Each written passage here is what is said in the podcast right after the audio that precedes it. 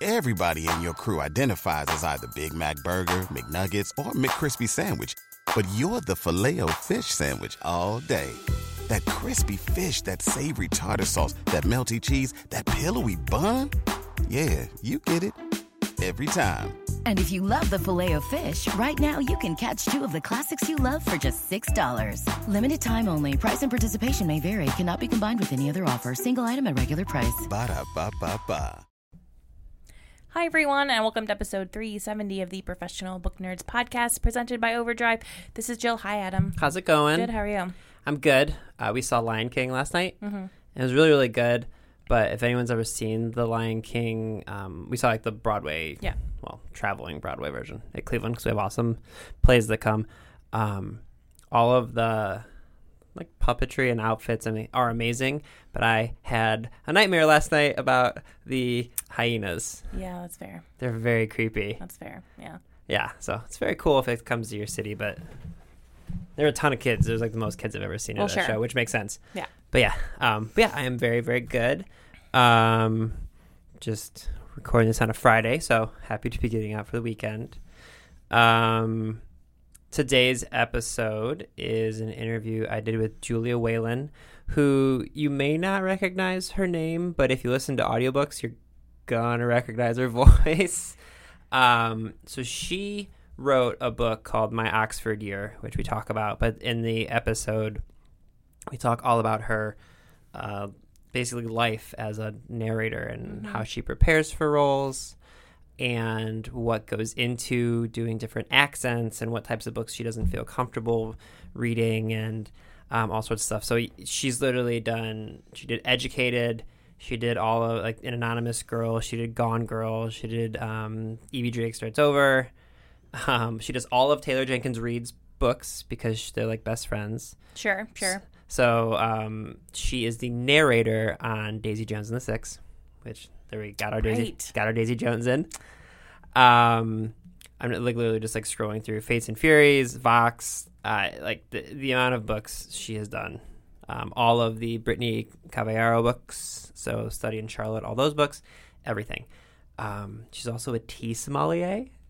Really? Yeah, I was not aware that was a thing. I wasn't aware it was a thing either until I looked it up on her website. And um, you can just train to become one online. So it's basically like a wine sommelier, but for tea. And so she, we had a long conversation about like different types of tea and stuff that I like and don't like. And since then, I've been obsessed with tea. So she's very awesome. I think you guys will really like this. And it was really cool just to hear her breakdown and everything. Like she reads books multiple times before she does the narration and I feel like you would have to. yeah and like all the notes she leaves for herself and i did i asked her after we got done recording what she thinks about people speeding up audiobooks Yeah.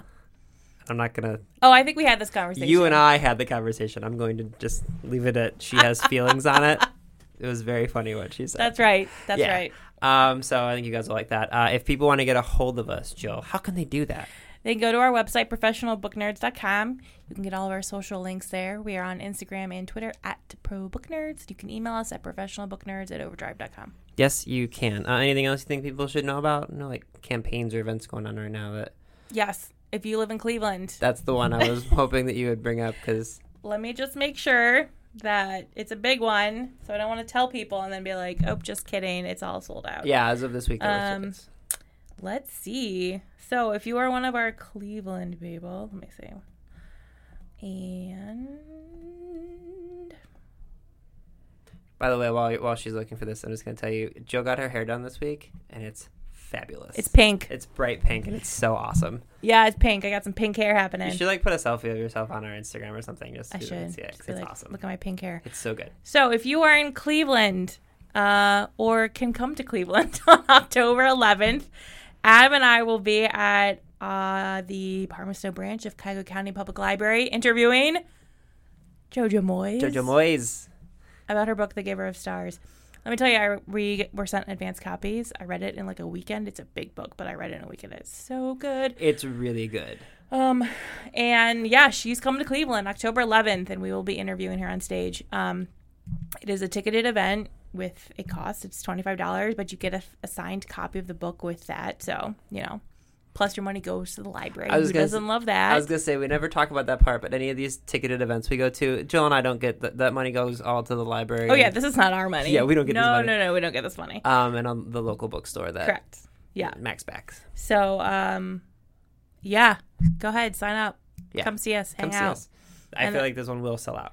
It probably will.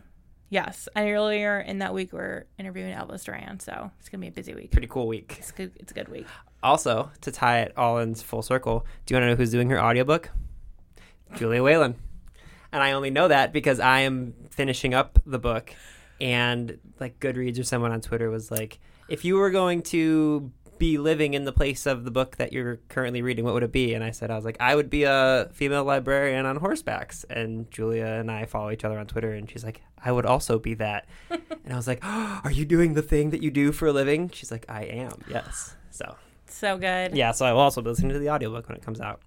Um, yeah, so come see us. Anything else you can think I of? I think that's everything. okay, cool. All right, well, I hope you guys enjoy this wonderful conversation with Julia Whelan on the Professional Book Nerds podcast.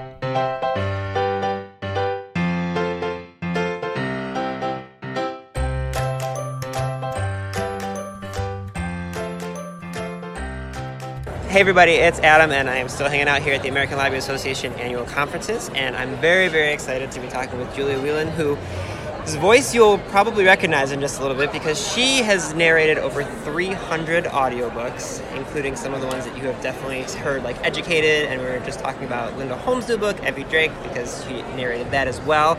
And she has her own book called My Oxford Year, which came out this year. No, last year, April Last year, 2018. April yeah. 2018. You're right. Okay, I'm so sorry. That uh, is first okay. off, thank you for joining us today. Thank you. Thanks for having me. So I am excited to talk to someone because you're the first narrator to be on the podcast by yourself, which we just talked about before we started recording. so I am a huge audiobook fan.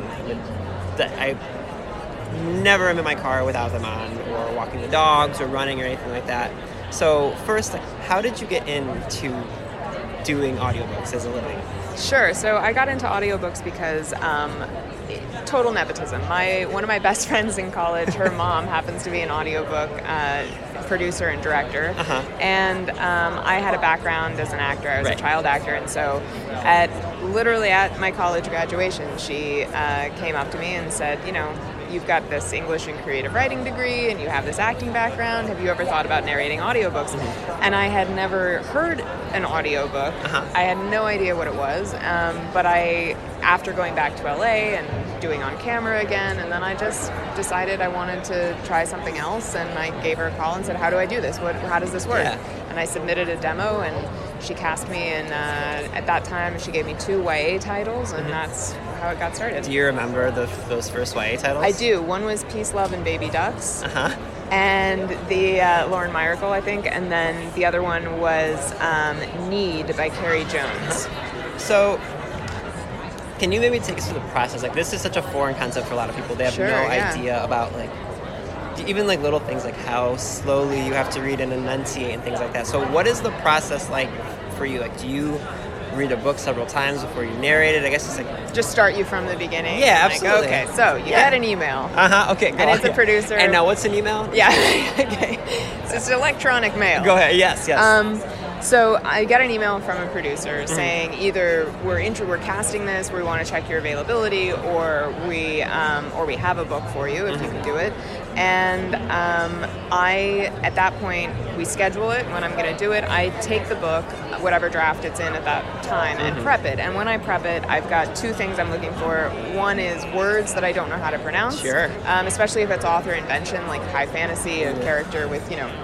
15 vowels in the name. Uh-huh. What do we? How do we say Oh, this? yeah. Um, and then I'm also keeping a character list with pertinent biographical information, Mm-hmm. um, and also any type of vocal cues that the author gives me along the way. Sure.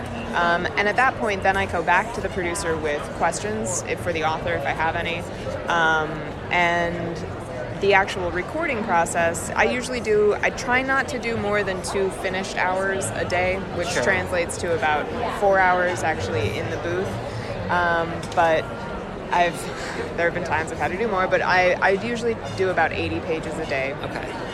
Um, and yeah, and then at that point it gets sent off to a back to the publisher, who then does a round of uh, editing, sends me back mistakes that I made that I have to correct, and then uh, that's how a bill becomes a law. So, do, on top of Capitol Hill. Yeah. Um, is the there that- a? Uh, This really doesn't.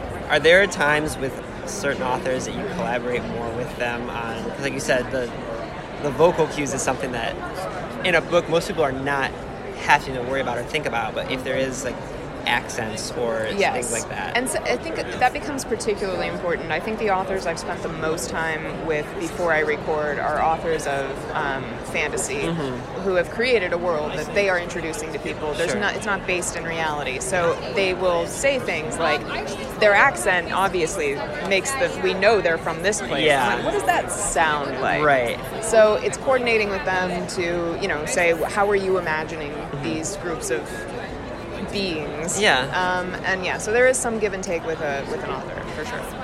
What about? I'm just kind of thinking about this like characters with wildly diverse backgrounds. Like, Yeah. how do you feel as a narrator? Because I have talked to a lot of authors who say you know, like the whole like, own voices thing as a Yes, writer. yes. How do you feel about like doing accents and things that? It that's a it's got first of all, I think that um, that was that, I would have answered that probably very differently when I started ten years ago. Yeah. Um, it it has changed, and there are a lot of books that if I could go back, I would not do. I think someone else should have done them. Yeah. But that was also the industry. It's a live and learn kind of industry. Mm-hmm. I think now what I try to do, if an author has written in that an accent is important Mm-hmm. because the character is not being understood by the other characters, Yeah. or it is important to the plot, I will do my best to be true to it. But I try to give a light touch Mm-hmm. whenever possible. Um, you certainly don't want to tip over into stereotype. Right. Um, and that is just kind of the, the convention of this medium is that we have to, it's one person Mm-hmm. Yeah. Mm-hmm. and unless you're going to do multicast for every book that's that's what we're up against so yeah do you have a preference delicate. between multicast and by yourself? i think it totally depends on the book Sure. Yeah Have you have you done multicast where you're in the room with people? I have Skyped in, like I've done remote um, recording when that's the case. I actually would like to do it. I, Yeah. Mm-hmm. I want to. I see my friends doing it. That looks like fun. Everyone gets to hang out. and- I, the one that stands out, I feel like, for everybody is uh, Lincoln in the Bardo. Yes. That had.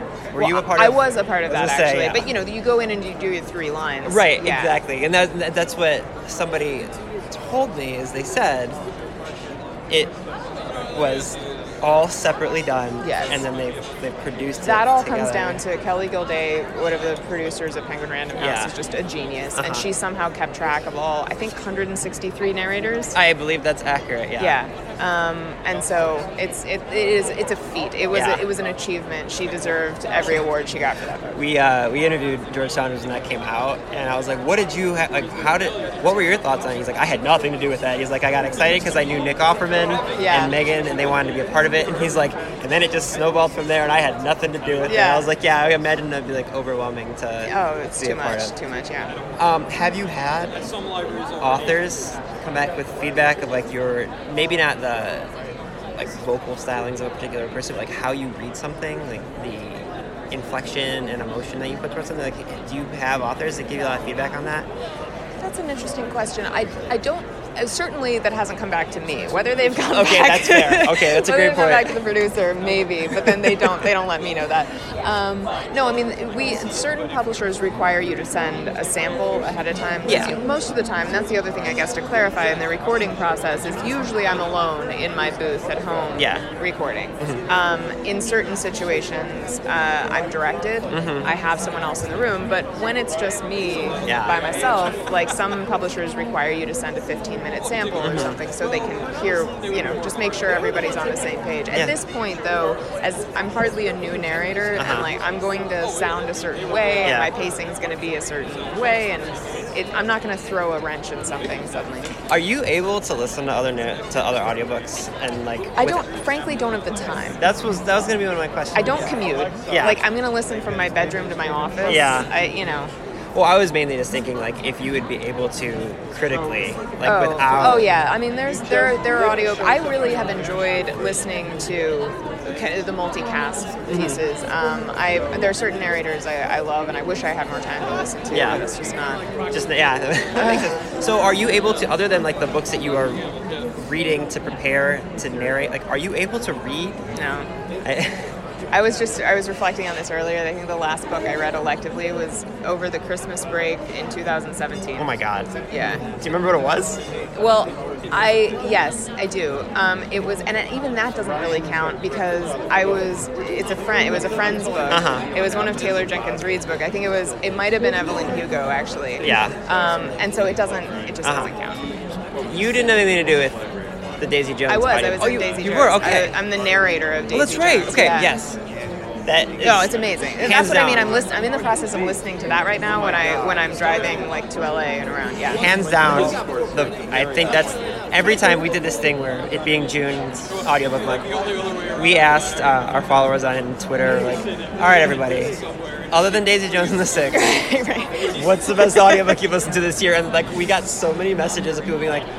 Well, I was gonna say Daisy Jones. I'm like, yeah, I know you were No, it's to. amazing. It's so good. And I, Taylor's a friend, and we were when she was writing the book. She had because I've done a few of her other books, Yeah. and and uh, when she was writing the book, we were having lunch, and she was like, "We need to talk about how we're going to do audio Yeah. And I said, "What do you mean?" She's like, "There's 23 characters. Uh-huh. oral history," and I I just was like, "Well, you better get started now thinking about it because that I'm was so proud of the way it came together." That was that's one of those books where like as an aspiring writer, it's almost like I just kind of was like I think I should just give up because this is a different Yes. language entirely. You That's know, how I felt. The, the last book I remember reading for fun, and this was even longer ago, but Wolf Hall was Yeah. Mm-hmm. the thing that made me do that. Where I was like, why are we? Why does anyone even write anymore? Yeah, I, um, Strange the Dreamer by Laini Taylor. Uh-oh. I got to I interviewed her and uh, through uh, her and Naomi Novik like together with Rena Rosa. We did this whole fairy tale thing. But I literally looked at her. I was like, you.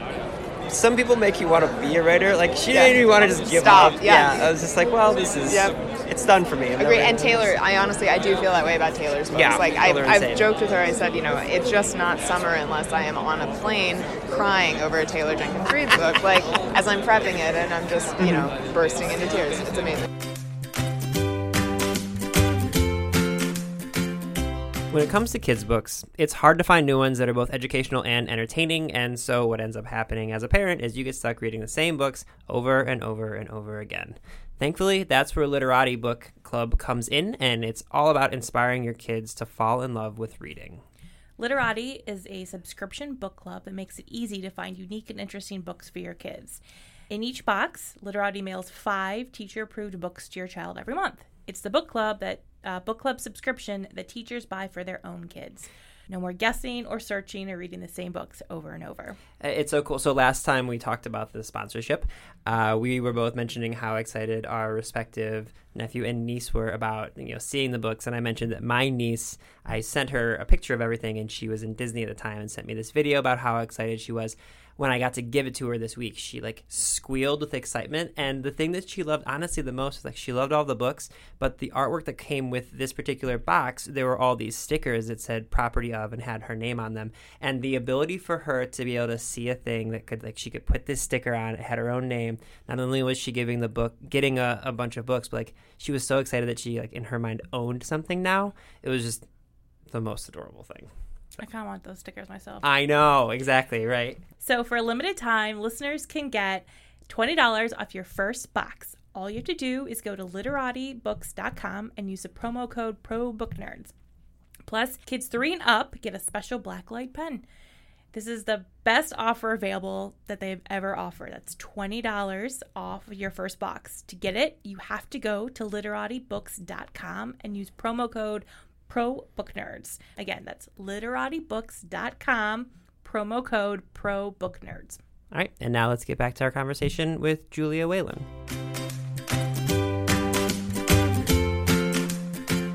So when it comes to, and I know obviously having a background in acting, Yeah. and you're on once again, and like people know you from If that. they know, if they know me, they Yeah. know. Yeah. Are you like obviously in acting you have to train yourself to control your emotions and use your emotions.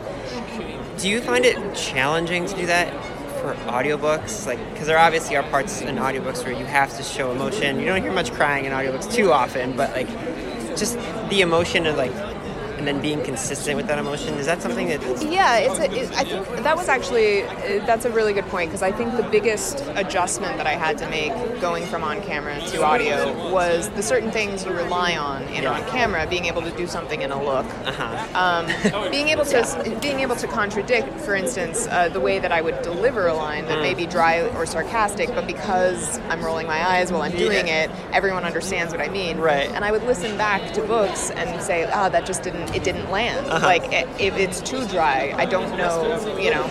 Um, I don't think people are going to get the intent, and so that is a that was an adjustment I had to make. And there are certain books that, whether it's because they come along at a time where personally I'm going through something, or they're just so well written and they're so moving, Mm-hmm. Yeah. that I can't get through it without crying. I mean, Yeah. the, I think the last time that really happened um, was with The Great Alone. Yeah. Like the the spoiler alert. Yeah. The deathbed scene in The Great Alone. I was Uh-huh. I had to I was stopping recording like every ten seconds, Yeah. and just that took me like three hours to do.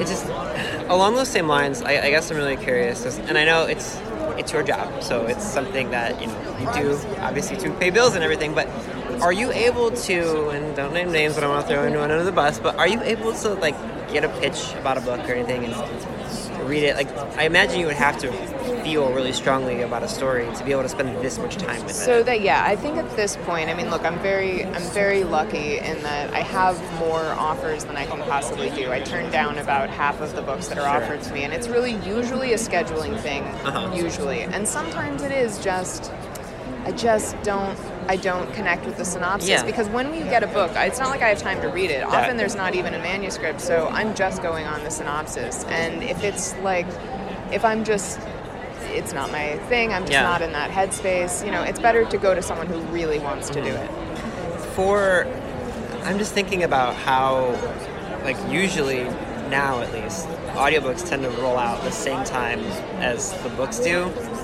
I'm just thinking about all the advanced copies of books that we get with typos and things that Yeah. change like that has to be Well, that's why I can I have certain drafts I can prep, but I Yeah. can't record off of them because Yeah. you would just be then the corrections that would be coming back would be a lot. Like I've got a book scheduled in August, and I know I'm not going to have the recordable manuscript until a certain date, and then I know that I have to deliver recording like ten days after. It's a really tight turnaround. I'm already Jesus. stressing about it because I'm like, what if I get sick? what if you know? What if something happens? Like Yeah. Um. So yeah. just lots of tea. I imagine you drink lots of tea. I do drink lots of tea. Yeah. I do. I do. Tea's my other hobby. That's my thing. I'm, a, I'm a I'm a certified tea sommelier. I want to talk about that. Okay. Because I saw that and I was like, wait a minute. Okay, Yeah. can we please explain? I feel, first of all, I feel like I am around my tribe here. Like Yeah. we have been talking about this, that the, the Venn diagram of book people and tea people. We are 100%. we are at ground zero yeah, for that right and, now. and librarians. Like it's Yeah, this it's just- yeah, exactly. Okay, so tea sommelier. Yeah. People will probably recognize the word wine, wine, and yeah. things like that, but how does one become a tea So sommelier? there are actually programs for Okay, this. yeah. Um, I I got into it when there was really only one option for like an online. I thought you were gonna say one tea sommelier. Like there was only one. Yes, like no. Highlander. I know, right? The last tea sommelier. Um, no, I was. Uh, I the programs are the the difference between like going to Sri Lanka for two years and being properly trained, Uh-huh. or like doing it online. I totally did the online version, so I don't want to like oversell this. Sure. it was, but it was it was about ten years ago, and since then, Yeah. Mm-hmm. there are a couple of different companies that have cropped up where you can just take classes and slowly cobble together the certification Yeah. that you quote unquote need. I mean, you know, you just drink you drink tea and you learn tasting notes. and Oh. yeah, it's great. Okay, so favorite style of tea, like talking white, green. Okay, so it totally depends on the time of day. Sure. I usually start my day with a bowl of matcha, Uh-huh. um, and I do love, like, I, you know, having been in England, a good strong English breakfast tea Okay. or an afternoon, a black tea Uh-huh. is just See, beautiful. black, I can't do like Earl, for whatever reason. Earl Grey to me tastes like cardboard. But that's not. I know, but whole world. I understand. a whole world. I know there is a whole world of black tea. I'm not just Why saying. Earl Grey is so polarizing. I Man, people, it's it is. I'm like as a I also enjoy tea, and I just there's so many other good types. Can I recommend? Yes. Not that you need to learn I'm to love it. You really don't need to learn to love it. But there are a couple of blends um, that have like a cream overtone Okay. that are softened. So it's Okay. the bergamot essence of Earl Grey, but it's got like a French cream I want to talk it. about this for four days. This is so great. No, the- Start a new podcast. There was, I know, seriously, there was. Um, I'm sure you're familiar with Teavana, the, Yeah, the yeah. store. Uh, when I was in college, one had just opened up by us before Starbucks bought them, like, Yeah, like they do with everything. And uh, we would go, my now wife and I, she was my girlfriend at the time, and we're these college students, and we had no concept of like how much money it would cost to get tea there. It's a lot there. We would spend like ninety dollars, and I'm like, what just happened? Yes, And I know. like- Not even drunk. yeah, exactly. For like 10 ounces of tea. And I'm like, this. And then, of course, I would put way too much because I didn't understand how to make it. Yeah. So I put way too much. So that was really my focus. My focus was what irritated me is that when I I've lived in England for a while, and when I came back, I was so disappointed that no one can make tea in this country. Whether you go into a restaurant and you Yeah. order tea and they just give you hot water in a bag. Right. And I. I really, all I wanted to do really was to go into restaurants and teach people how to make tea, Mm. Yeah. Mm-hmm. how to make it properly at the right temperature, how long you're supposed to steep certain teas for. I went, I went deep into that. Uh-huh. Yeah. Because things. if you, that's the thing. Like, people will give you, like, this happens with ginger all, all the time. People will give you, like, a tea that has ginger and then they just leave the bag in there. I'm like, if you leave something with No. ginger in there, it's just going to prickle your Yeah, your it's going to strip your stomach lining. Yes. Yeah, it's a lot. It's a lot. And I will often pair, depending on the type of book I'm doing, this is the level of nerdery. This is incredible. I will, if I'm recording a certain book Yeah. and I want to, like, it's almost a method sort of acting trick, but I will brew a certain type of tea for, Oh for the God. book. Yeah. Okay, so I, in addition to the, one of the reasons you don't have time to read or listen to audios, Yeah. because you also wrote your own book, which we talked Did, about. yes. So can you maybe give our listeners a little bit of an introduction to your book? Sure. Okay, so the elevator pitch of my book is that it is about a young American Rhodes Scholar um, who goes to Oxford. She fulfills her lifelong dream to go to Oxford, and she's getting her master's in English Lit, and she has a political job back in the States. She's working remotely for a presidential campaign, but she ends up falling for a young research fellow um, who has a secret. Bum, bum, bum. Dun, dun, dun. Yeah. Um, and I know through your website, which has the best FAQ I've ever seen Oh, of all time. thank you. Um, that was me tweeting that at you. Uh, Oh, so thank you were nearly a Rhodes Scholar. I was. A ni- I was I was a finalist. I Yeah. was a finalist. But see the difference is and this is what she I fixed I fixed my biography for that character Yeah. because no one needs to go study George Eliot at Oxford on a road. They want uh-uh. people who are going to come back and change the world. Yeah. And when they ask me that question, which they're obligated to do in the interview, they will ask you, "How will you fight the world's fight?" Yeah. And I was just saying I want to write books and read them. And I believe we can change the world with empathy. And that was like, okay. Well, listen, you're literally sitting in a booth. If you walk, we have stuff around here that says "A world enlightened by reading," so Yeah. you can tell them. There we go. Just suck it. Hey, Rhodes Committee. Yeah, take that, Rhodes. They're probably really worried about what you, Yeah, what they're you think fine, of them. And yeah. the other two, the people who actually got it, because they give for each district. It's it's intense. There's 12 finalists in each district. Two people get it, and they make you wait around in a room, and they come out and tell you in Yeah. real time who got it. Are you kidding me? Because in Cecil Rhodes' will, in the codicil to the will, like how the scholarship is funded, he said they ha- you have to teach the men to be men because at that time they were men. Of course. So suck it up and congratulate the other guy. And yeah, it's Very. That's extremely British. it's it's very yeah. The up on old that stiff chat. upper lip, Yep, yep, yep. Oh my God. Okay, so how much of your, yourself, other than the Rhodes Scholarness, do you think you put into your writing of the book? Um, honestly, not not in the. this is. It's funny. It's not my story. It was not my year at Oxford. I Mm-hmm. was a total nerd. I was working all the time when Uh-huh. Hmm. I was there. I had lovely friends, but I was I was really committed to being there for the work. Yeah. Um, so Ella has much more fun than I did, but I was, I think, more in terms of getting off of this this track of constantly producing, overachieving, Mm-hmm. being, you know, just doing everything for everyone else, Yeah. and really stopping and saying, what are my dreams now, actually?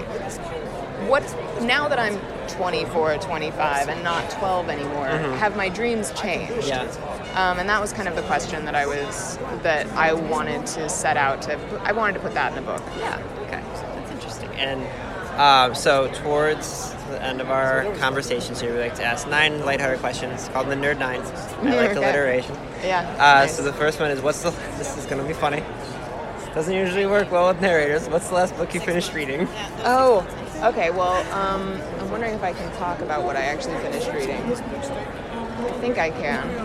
Uh, well, yeah. Okay. So the book that I just finished before I got on the plane Uh-huh. um, is a new YA title by Brittany Cavallaro, who I went to college with, who's a good friend of mine, and- Seriously? and, and Emily Henry, who I had narrated uh, one of her book, her Yeah. one of her first books, and so they co-wrote a book that's coming out uh, next month. I think. Do you do Brittany's books? I do Brittany's books. Yeah, the Sherlock Holmes ones. Yeah, Yeah. I.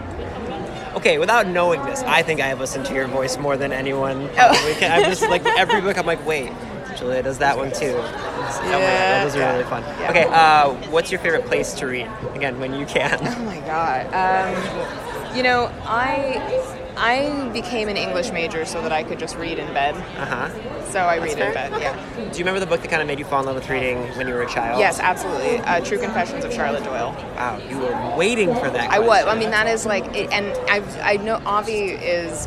We we met in a weird circumstance a long time ago, Uh-huh. and he knows this. I I completely fangirled. I freaked out because that was the book that taught me to love history. Yeah. That was the book that made me want to be a writer. That was the book that made me like set out on my adventure to to act. I mean, it was it was everything. That's amazing. Yeah. Okay, uh, what's one place you like to travel that you have not yet been to?